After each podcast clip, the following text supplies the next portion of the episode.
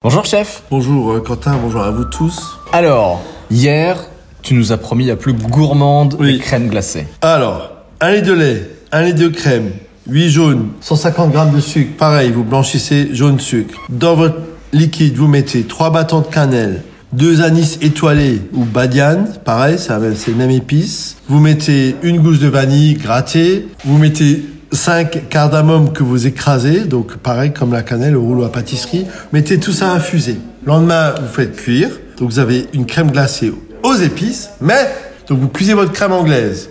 Ok? Tu suis? Ouais, ouais. Ok.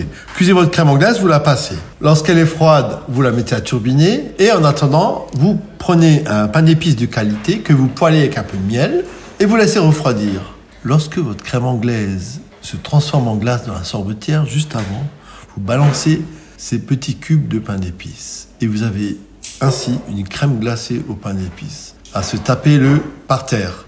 Je vous embrasse, bon week-end, ciao